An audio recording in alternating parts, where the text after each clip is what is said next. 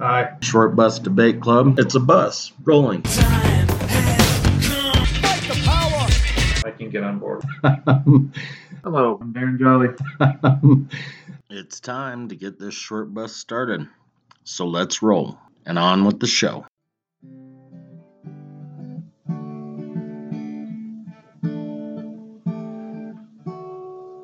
That's Darren Jolly on guitar. This is Brian Courtney with Short Bus Debate Club, and today we are talking about guitarists. Not Uh, me, though, for damn sure. to some degree. Um, and I know I say that a lot. I got to quit doing that. I think that's a crutch word. It's right, I say um, and at this point in time, a lot. So, Um, apparently I do too. So we're talking about guitar heroes, uh, just guitar players, um, people that make music what it is today and has been historically, and and just I don't know, people that inspire us, I guess. yeah, music's a good thing. It's a good thing for your soul, okay? Uh, yeah, guitar, like, uh, it's funny, you know. I grew up like any other kid. When I saw a guitar, heard guitar, I just wanted to be a guitar player. Uh, of course, I tried and I sucked at it, but that doesn't mean that uh, I don't absolutely love and appreciate uh, a lot of different uh, musical spaces out in the uh, the ether. Yeah, I gotcha. So, you know, I think this argument happens a lot where people say, well, who are your favorite guitarists? And I don't know, maybe it's the the circles that I've run in or or the type of music that I listen to, which that isn't even really fair because I have a fairly eclectic music taste. Um, nobody can really identify what I listen to based on looking at my my MP3 player. But you know, if if that question comes up in these circles that I happen to be in, you know, Jimi Hendrix is always there, and, and rightfully so. Um, he he was brilliant, especially for the time that we're talking about. I mean, because he was born in what forty three. I think that's about right. So he definitely laid the groundwork for innovation as far as playing guitar goes. Um, you know, another couple of guys that are that are in those um, Forty-two. You're good, close, close. Yeah. Well, that's even younger. So that means, or that's even Older. older. So that goes for the innovation even more, as far as I'm concerned. Um, Eddie Van Halen was always in that that argument. Um, I don't love Eddie Van Halen.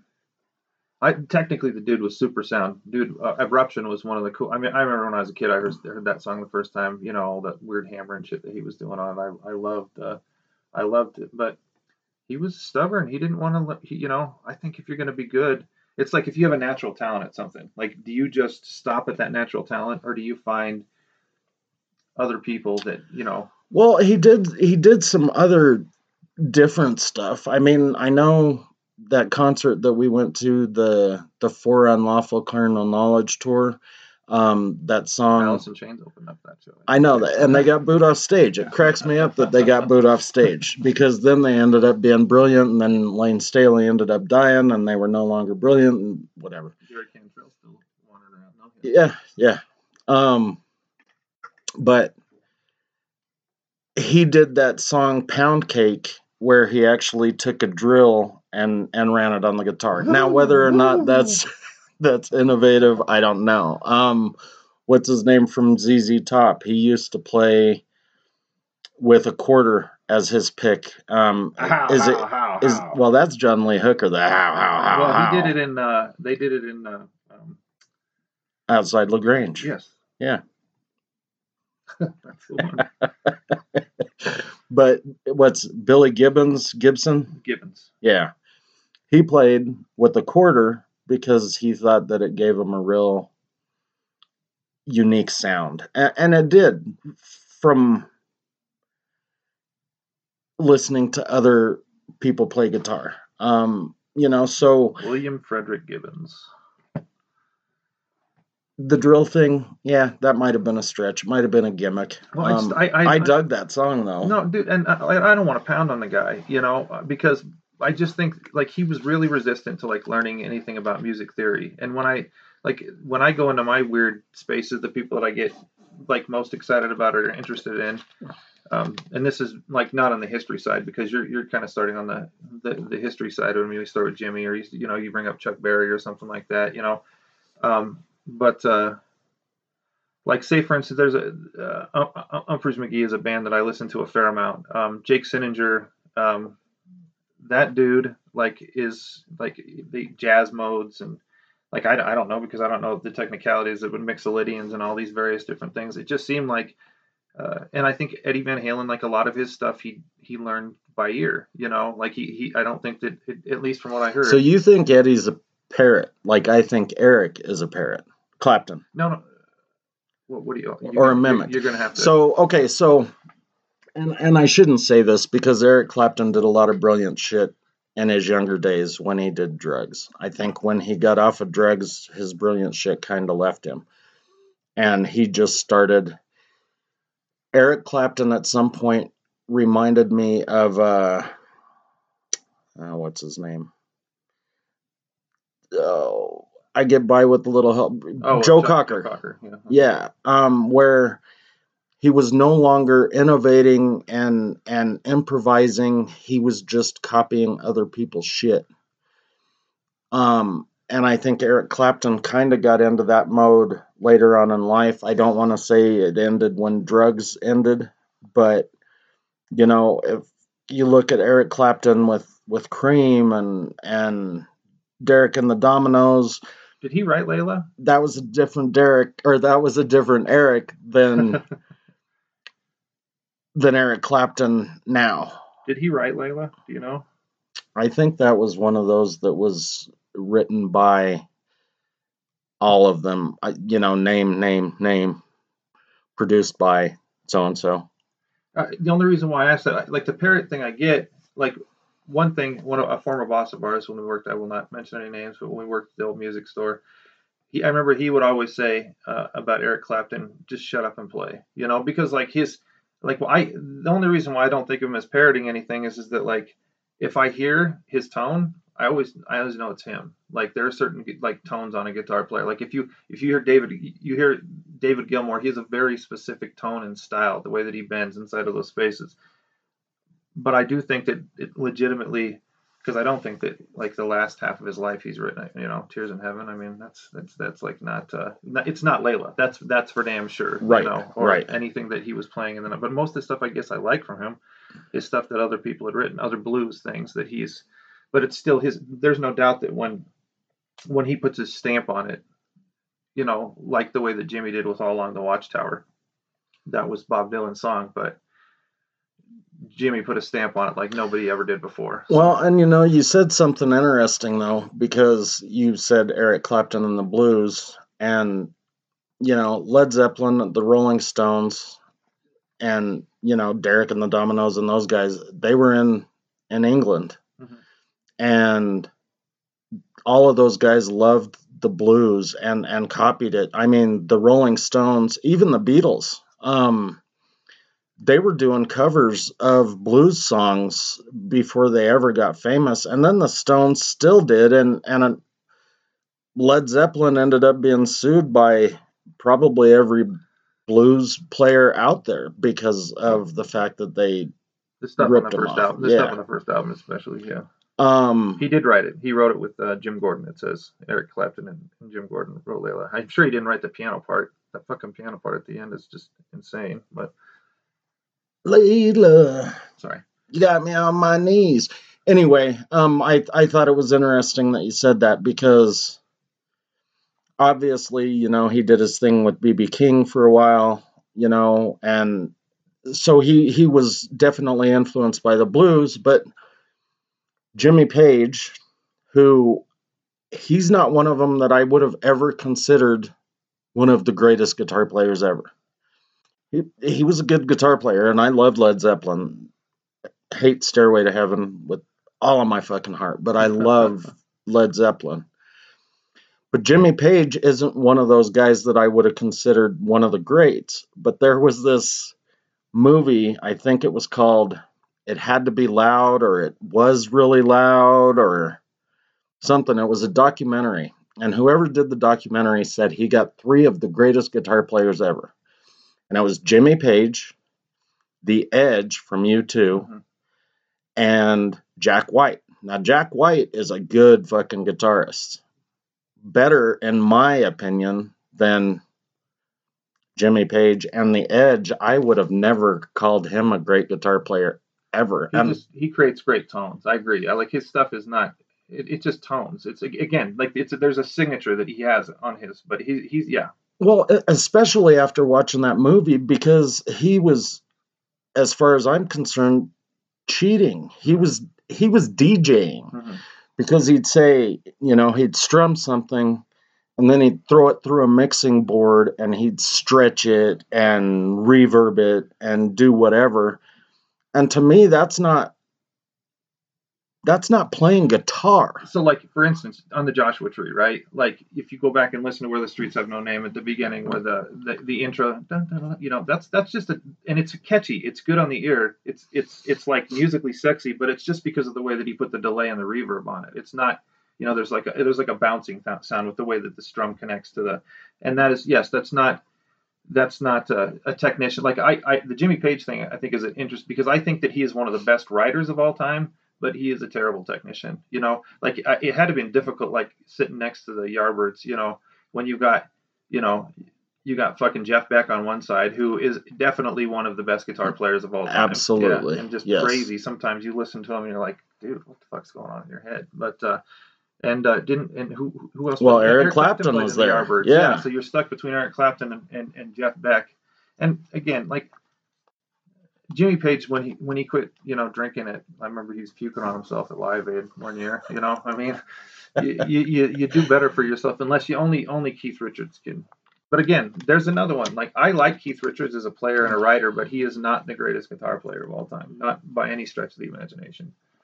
But you know, and I don't want to circle too much off of the the guitar thing, but the Rolling Stones I like a lot. I can never say that I loved them. And you know, that's another argument Beatles or Stones. And I got to go Beatles every time. If if I could only have one of them, Mhm. it's going to be the Beatles. And it's not because of me not liking the Stones. It's just because, in my opinion, the Beatles are so much better. I I, lo- I love the Beatles songwriting too. The Beatles songwriting was just so unique. George Harrison was a, you know, just a really cool, like quiet in the background. You know, I mean, yeah, dude, I, I'm I'm I'm actually right there with you on the Beatles. But I, I, I, the Stones are, they are great performers. I mean, it's amazing to think that they still. I mean, they're all like 80, north of 80 now, and they're still all, you know, jamming out, like which is just Yeah, it is. It is crazy, but really, all of those bands, I mean, are really fucking old. And I, Kraftwerk came to Red Rocks earlier this year, and those guys have been around since the late '60s. who's craft. I don't, I don't even know. Kraftwerk is basically, and again, I we're kind of spiraling, but they were one of the first, what I would consider electronica type bands. Weird. Um, and they were doing it through analog stuff though. yeah, back in the Weird. '60s. Um, So who who who's your top five then? If you got to pick top five guitar players, then See, I don't know, and that's that's one of those things I think like books or movies where it's kind of like the mood that you're in, right? Um, but so I Jeff Beck is definitely on there. Um, Prince is definitely Prince on is there. Awesome guitar player. Um, I fucking love Tom Morello. I think that he can play different types of music, and you know he's he's played some Jimmy stuff where it could have been Jimmy, and that's kind of the thing. Like, if you're gonna do a cover, in my opinion, you've got to either nail it to where you don't know it's a fucking cover, or you've got to spin it to where it's yours. Mhm. You know, you're not just trying to kind of sound like this is them. not karaoke, right. Yeah. Or Um, guitar karaoke would be the same thing as karaoke at that point in time. and you know tom morello was with rage and he was with Audioslave um he did that band what the fuck were they called rage in cleveland i think or something Yeah. where he was with chuck d Really? um so i- he's he's got some some different levels to him. So i i think tom morello would be there because he's got that improvisation thing as well as the the technician thing. I think he's unique, but I I, I, I think that uh, he he's gets super dependent on the uh, the effects a lot a lot as well. he likes to bend notes but i don't know if like i don't think he does like what the edge does and throw him through a mixer Yeah. I, he might i don't know Yeah. okay, so that's three. What what, what Um, I don't know, dude. See, like, um, I do like Jack White a lot. I always loved Eddie Van Halen, but then I've got like Gary Clark Jr. Yeah, is fucking awesome, brilliant, yeah. man. He's awesome, and he played with definitely Jimmie Vaughan when he was like 12 years old because he was raised in Austin, so he was always hanging out in Second Street. So he played with Jimmie Vaughan, and I'm pretty sure he played with Stevie before Stevie Ray Vaughan died. Um, but I don't know. Th- th- that's tough. Um, Well, five is impossible. I mean, that's why I give you such an impossible number to. I mean, there's there's a million names that you haven't like. Obviously, I'm a jam band guy, right? I mean, you've known me for a long, you know. Yeah. Like I like I would never put Jerry Garcia as greatest guitar player of all time. He created space, and they sort of like all kind of wander around in those same areas. But like, if I put him up against somebody like Trey, Trey, particularly Trey in the '90s, dude, like uh, Trey Anastasio, his uh his chops are just uh and the way that he would create live, you know. And again, like when you're talking about best guitar players, like so there's studio stuff and there's live stuff. I mean, sometimes people just do incredible things in the studio. Like I would never, I don't listen to Phish's studio albums. I would never, I listen to their live stuff, you know. Uh, like Jake Cinninger, you know, like they will cover Pink Floyd in a way that uh, goes in their own direction, but respect respects like uh, the spirit of the thing that, uh, and then they do their own thing where they're they had this song called Ringo I was listening to the other day that was like an hour and two minutes, you know, and I mean it was just really there were like three parts of the song, maybe twelve minutes that actually had lyrics and stuff, but the other you know fifty minutes was them.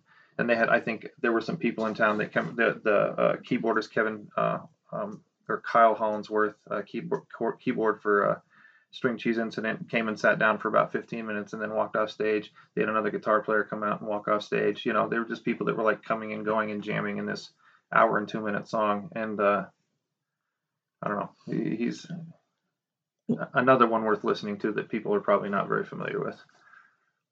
well, I mean, if if you want to talk about eh, people that the audience isn't familiar with, then I think we do need to mention like Steve Cropper. And and I don't know that he necessarily goes on my my Who's- top 5. Who's? So Steve Cropper was part of Booker T and the MGs. He was the guitar. And Booker T and the MGs were the studio band for Stax Records in I know it was Tennessee. I I want to say Nashville, but it might have been Memphis. Um He's an old man. Yeah. Well, I mean Stax Records has Yeah. been out of business since the 80s. So um, but he was an unknown, and he played with and for so many people because he worked for Stax stu- Records. That's I mean that he- studio musicians. That's such a different. I mean, it, but because you, got to be able to sit down and you got to be able to play whatever. You got Right. you got to go through. You can go through half of it and you know where it's going essentially because you understand that. And that's like when I think about Eddie Van Halen, like raw talent, you know. But somebody like like Cropper, he like he he understood enough about music theory. If you're a studio musician like that, you understand enough about to where you uh, time signature changes, you know, key changes, you know, relative minors. Well, and so maybe Booker T and the MGs and the Funk Brothers are not good examples of studios because in those particular studios, they had a certain type of music, right? So the Funk Brothers were the studio musicians for Motown. Yeah. And obviously Booker T and the MGs was Stax Records. So Stax and Motown were mostly black musicians and they had a tendency to do a certain type of music call it r&b call it motown so maybe those guys didn't have to branch out as much Mhm. now the guys down at muscle shoals that they called the swampers and the wrecking crew in la pick a song or two. they, yeah, they, they played with a lot of different people so they had a wider range of stuff because it was it was rock and it was r&b and it was blues and i don't think they did any punk rock but it was country. It was you know it, it was this broad spectrum of genres that I think maybe based on what you're saying, you know, there's that raw talent, but then they can do all of these different Yeah, things. you're pulling this front person in, and we're gonna just fill up these spaces. Right. So maybe the wrecking crew and and the swampers are a better example of that than than Booker T and the Funk Brothers.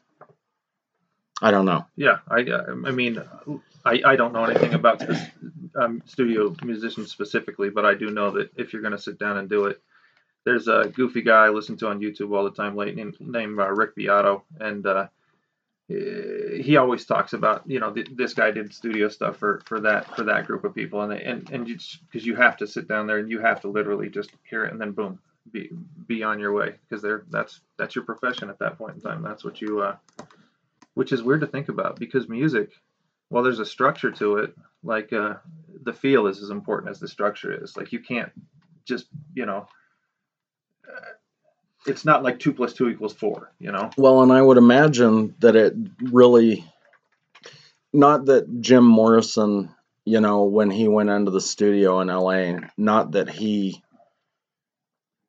used the the studio band, um, but if he did, Jim Morrison would be significantly different than, say, George Harrison or Aretha Franklin or anybody else. And not because of the genre, but because of the personality, right?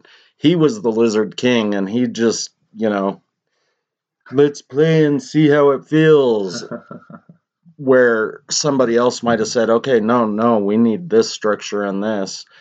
Um, I'll give you a little bit of leeway here, maybe, but not really. You got to keep it tight. that had to have been frustrating. I mean, because yeah, he was so out of it, and that, yeah, you like your your your image of him is that like ultimate feeling, kind of like like vibes, man. You know, right. right on, Robbie. You know.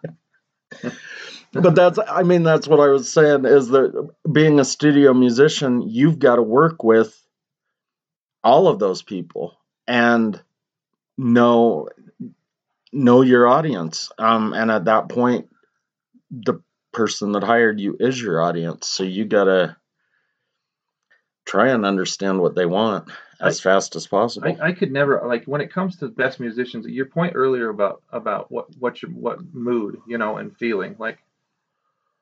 I I will forget about somebody that I haven't listened to for eighteen months, and then I'll just have to like listen to it. You know, everything in music is about you know mood when it when it comes down to, um, which is why when people get stuck in certain spaces, rigid spaces, when it comes to music, like uh, I, I I need a different guitar player for you know every day of the year. You know, like sometimes I want to listen to Billy Strings. You, you heard about this guy at all? Mm-mm. He's a he's sort of a new glass newgrass bluegrass guy. Uh, took a lot of influence from Doc Watson another important uh, old old picker, um, Tony Rice, um, all that bluegrass scene. But he brought all these weird. Uh, he loved the Dead. He loved heavy metal-ish kind of stuff. Like he'll do weird covers sometimes, but he does he does them in the context of bluegrass. But it's not straight bluegrass. It's like it's like jam band kind of. You, you, you this is a kid you got to check out. You got Billy Billy Strings. Strings, yeah. He's uh, and the people that he sits in with all the time, they're all. It's interesting. Like String Cheese Incident, uh, they were a part of the jam band thing, but they had that big bluegrass sort of like with Bill Nershi and uh, Michael Kang and all those guys, that big influence, and a lot of and uh, leftover salmon, of course. Um, there'd been a, a huge revival of weird, incredible bluegrass players that are not just, and of course, like you, you purists, right? Sometimes when it comes to music, you know, if you're not following the letter of the law, but you like you, you, I mean, it's like when Bob Dylan was playing uh, at the Newport Festival, and the first year that he played it, he did, you know, it's, and it's acoustic and blah blah blah, and everybody and blah blah blah, and everybody's like, oh, this feels good, yeah, hippies, you know, we're all chic and we're in the, and then the next year he comes in and he plugs in, and like people were acting like uh, he put a gun to their head and blew their fucking brains out, you know, like You know, I, I, I think that the music industry has changed. Um, it's still a lot about marketing. Um, and so maybe that's why I never heard of Billy Strings because, you know, bluegrass isn't one of those things that they try to push down your throat. Um, there's not a, a strictly bluegrass station. You know what I mean? You really, there's not even at most record stores, if you can find a record store anymore, yeah, I, I Um, don't think my daughter knows what a record store is. you can't find a, a bluegrass section. I mean, it, it would be country bluegrass or something along those lines. Maybe, but uh, nothing. There wouldn't be an entire section of bluegrass, is what I'm saying. It So, would be it would be in with the country stuff, like you say, yeah. so I, it's funny though because, and again, I I know I keep swinging off off topic, but now I'm just thinking of really good musicians. And you talked about the the letter of the law with regard to to music. And Nashville apparently is a, a horrible place because what they do is they want to produce songs that are singable by someone, right? So Nashville hires two types of people. They hire singers and they hire songwriters, but they don't hire both. And so Willie Nelson went to Nashville and struggled and struggled and struggled because he wasn't following that letter of the law. He wanted to do both. Yeah. It's the same thing that happened to Steve Earle when he came into Nashville. Steve Earle is another guy. Yeah, yeah, and he could play guitar. Um, yeah. Mhm. So, but then I know Willie went back to Austin, or went to Austin, I should say, and that's where he ended up succeeding. Mhm. Where did Steve Earle go? Uh, he, he so he he went down to Nashville. They cut they cut an album, and then he started to do heroin a ton, and then he cut Copperhead Road, I think, which was just all angsty, angsty as all get out. But he didn't stay in Nashville. he was did around. he? He, I think he was in and out of that area. I don't think he totally ever he totally ever left. But there's no doubt that what you're saying is true. They brought him in there. He was supposed to be the next face. Like they wanted him to be the face of. And uh, he said, "No, I'm going to do what I do." And uh, he butted up against it, which I think, by his own account, is probably why he ended up partying so hard and you know having heroin needles hanging out of his eyeballs and stuff. I don't know. All of those guys in Nashville, regardless of whether you were a success Uh-huh. or if you were just struggling, Uh-huh. um, from what I've seen and heard on, on documentaries and, and stuff, um, those guys partied hard. And everybody thinks, you know, rock music, hard drinkers, Uh-huh. drugs, whatever. Those country music people didn't fuck around. they loved heroin and speed and fucking downers and weed and I just of meant course that he was doing booze. that because he was buttoned. That was what his the way that he was able to buck up against it. Like when he was he, he's like fuck you, you know, I'm gonna do you know fuck you, I'll do what you tell me. You know? right, right. Yeah. Steve Earle's a funny guy. I love that one song that he sings, and I have no idea what the name of it is. Um, but it's been in a couple of movies. It was on The Wire. Um, Sing it for us, Brian. no, that shit ain't gonna happen. I think I've got it on here. Um, Did I say Derek Trucks earlier? Derek Trucks is awesome, dude. no, so who, like, if you ask me my top five, what are your top five if you had them? I, I, I, if I have to narrow it down, I don't. I have no idea how to negotiate that question. I really like Derek Trucks right now, though. I mean, that guy like plays a slide like nobody that I've ever, I've ever heard. Um, like I, I, I still love Phish, but I like, I preferred older Phish. I still listen to everything, but uh, it still would probably have to be Phish. I, I, I, I don't know, dude. I mean, it, it all depends on. It really does depend. Joe, um, uh, Stevie Ray sometimes. Uh, there's a band, Paco de Lucia. Uh, so like, uh, there's an album called Friday Night in San Francisco. It's Al Di Meola, uh, John McLaughlin, and, and Paco de Lucia, de Lucia. I don't know how to say it right, but uh, I'd take any one of those three. Al Di Meola, he gets really heavy jazzy sometimes. He's got a really cool version of Norwegian Wood on YouTube that's definitely worth listening to right now. You said the thing about radio stations, like I, I can't, or, or channels, or even if it's Sirius or like I, I just go like I, I, I listen to so much on YouTube where it just feeds all these different uh, spaces. Like that's I, I, I just Marcus King is a, is a good up and Warren Haynes, dude, is fucking awesome. I love fucking Warren Haynes. Like I, I was uh, there's this version of Melissa. He, Warren Haynes obviously played with the Allman Brothers for a long time, and then of course now plays with Government Mule. But um, there's a version of uh, not Soulshine. Um, what the hell am I thinking of? I'm losing track of my my brain. Warren Haynes. Oh, it's a version of Melissa while Dickie Betts is still um, playing uh, in the band in the Allman Brothers, and Warren Haynes hadn't. He was still very young, um, and they're they're playing uh, the the lead part at the end where they have the double the the melodies, the the two guitar melodies, one on top of the other, and uh, Dick because Dickie was. You know, Duane's gone at that point in time, so uh, Dickie was the residual uh, but he, he's just not the guitar player that Warren Haynes is. So when I'm sitting there, I, I see Warren. It almost looks like he's in a box, and he's a respectful guy, so he's not gonna like. He knows he's just happy to be playing in the Allman Brothers at that point.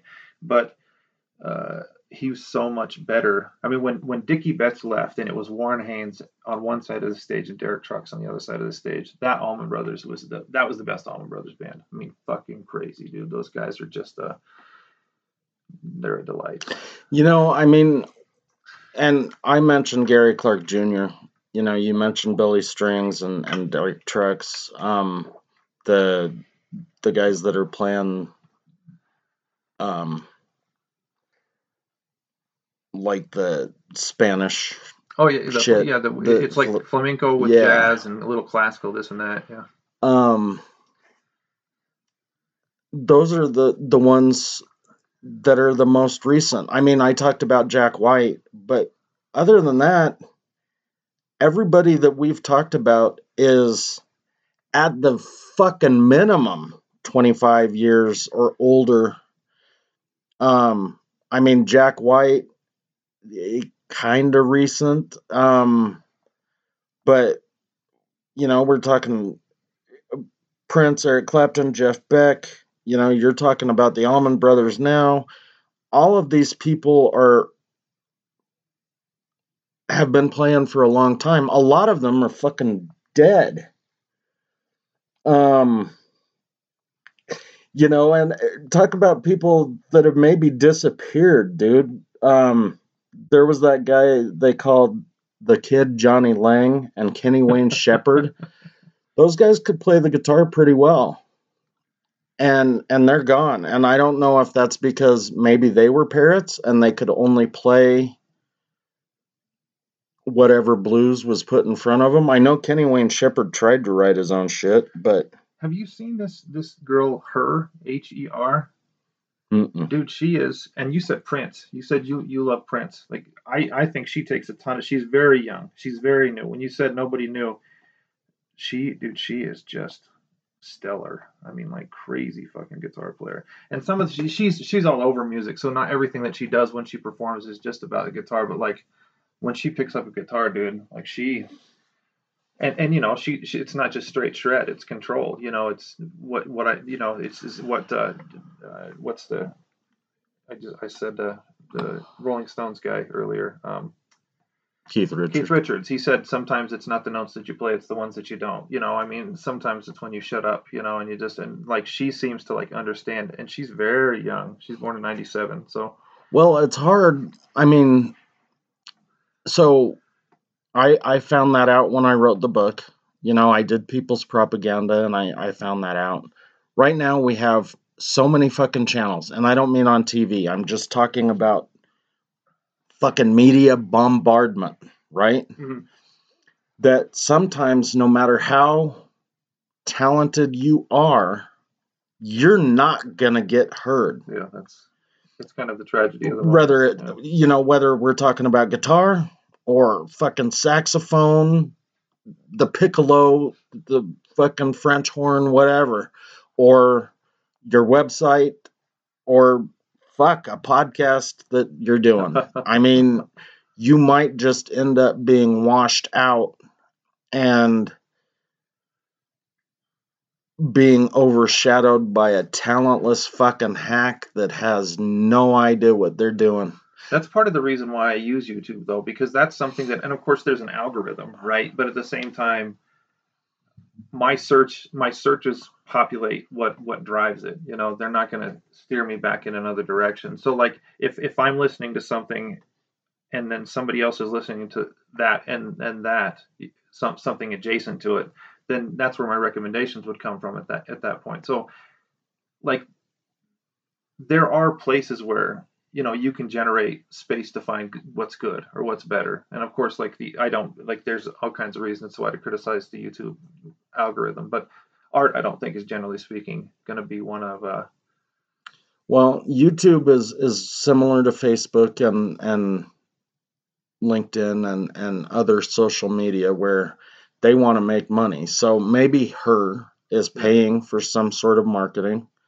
Um there's still a chance she could get washed away. I, I understand what you're saying about searching for certain videos, but somewhere in their algorithm, they have it built in that she's only going to be able to show within her network a certain number of those people. And then, like, to where it pops up in their feed, mhm. right? And then it's going to also go further and say that you know this many people outside of the network are going to be able to see it without searching for it like based on a recommendation. And then if you search specifically for her then you can find it. But if you search for something like her playing guitar then it's going to fucking flood you with 18 different videos of girls playing guitar because do you know what I'm saying? no I'm, I'm not i'm not Okay. okay Well, fuck it. I don't want to talk about technology and how they're going to rip us off, but YouTube Well, is owned goal by to- Google. their goal is to keep me, my attention though so if they if they can if if if they can feed something in it that's going to keep my attention that's their first and foremost goal Well, their goal is to monetize you. that's my point Okay. That's how they keep that you you. But it, to, you're making money off me by keeping me focused on it. So, Right. So if if if I'm watching something, right, and I mean you, I know you get what I was saying. Like if if if if the, if they're keeping this person's attention by having them watch Phish and you know and I, I do we'll try- yeah. understand what you're saying. I'm just saying that it's not always going to pop up there just because of the similarities. But if math bears out, and this girl's not going anywhere, this girl's going to be a monster. I, I, I mean, she already is. nominally a monster, but it's going to be because she's she's just that incredible musician all over the place, it, and that's by many other people's estimation other than my own. But that is one super solid female guitar player that I've seen. So is she just recording on her own? No, she's got a she's got a. I'm Okay, sure so a she's got a contract. record Yeah, contract uh-huh. somehow. Okay, then that helps out with the YouTube R- thing RCA also. was her first one. She's got a Grammy. Yeah, she's she's not going anywhere. Yeah, if she won a Grammy, then she's not just somebody on YouTube. I was speaking specifically about somebody, and they've changed it now. But what's that fucking idiot, uh, Justin Bieber? He ended up getting famous because it, he did a bunch of YouTube videos. Mhm. That, not that it's the same thing because it's a different uh, type of art, but Dane Cook ended up getting famous because he did his shit on YouTube. Um, Dane Cook, not a good comedian, No. but a lot of fucking idiots watched him on YouTube, Yeah, so he ended up getting a fucking HBO special and whatever. Uh, Justin Bieber, in my opinion, not a fucking talented artist. You don't have the fever. That would have had to been from he, he, he's like it's like even funny to think about that because that was that's more than a decade ago. Right, and now YouTube has tightened up their fucking algorithm and done all kinds of other stuff, and they have monetized everybody, dude. I mean, seriously, even if you're using an iPhone, you've been monetized by Google because they have so many other fingers on their glove. I was never arguing, but we're not all. I mean, I understand how social media makes its money. So Well, I was just talking about the monster that is Google, not social media specifically. But that, yeah, we're we're good. We're on the same page. Yeah. Um, yeah, ish. Fuck you, ish. Um, okay, so we're coming up on forty-five minutes. Once again, nothing was ever decided, but I think we had a pretty solid conversation. Yeah, well, there was something that was clearly decided. I have better taste in music than you have. That's obvious. Yeah, yeah, jam bands. Woo. Um, I I do want to mention just a couple of, of things because I feel like I always fucking leave the women out. Um, you know, and and Joan Jett, she's a great fucking guitarist, and Lita Ford was too to some degree, and they were both in the Runaways. So maybe, and this might be something for another show, but I don't think I understand the difference between lead guitar and rhythm guitar because both of those girls couldn't have been lead guitar when they were in the Runaways. Um, Nancy Wilson from Heart. Um, and then, you know, I talked about the Wrecking Crew, but uh, Carol Kaye plays guitar and she's a fucking badass. And she's been on over like 50,000 albums because of the fact that she's a studio musician. Now, that's that's talent. You know, I mean to say that you you've been on that many albums or that many songs. Um Probably good royalty checks. well, maybe. Maybe. Probably not. It it all Well, like depends on how they did the contract. Um because like I said, that one dude from fucking Nine Inch Nails didn't get royalties, Yeah. and that's why he left and started Filter. Yeah. I didn't say that on the show. We were talking about it earlier. Um, Since I said Derek Trucks, his, his wife Susan Tedeschi's a is a fucking monster, and she's a great song. oh, as well. Tedeschi Trucks. Yeah. uh-huh, yeah. fuck yeah, that's a solid band. Um, yeah, so there are a lot of uh, women who can play the axe. Um, and don't let anybody tell you any different, even though all we did was talk about dudes for 45 minutes. My apologies to the females out there. The sausage fest. so, um, I think next time on Friday we're going to talk about narcissism. Um, Which doesn't mean that I'm just going to talk about myself and Brian's just going to talk about himself, and we're going to arm wrestle. no, not at all. Um, I think we're going to talk about it in the bigger picture because, you know, there are certain. Everybody's a narcissist, but not everybody has narcissistic personality disorder. So, People are using that word really weird today, so might be something worth meditating on a little. Yeah. So next episode, narcissism. Thanks again for joining us. Uh, Twitter, short base or short bus debate. Uh, TikTok, short bus debate club. Phone call 720 334. Roll. Right. Talk to you later. Later.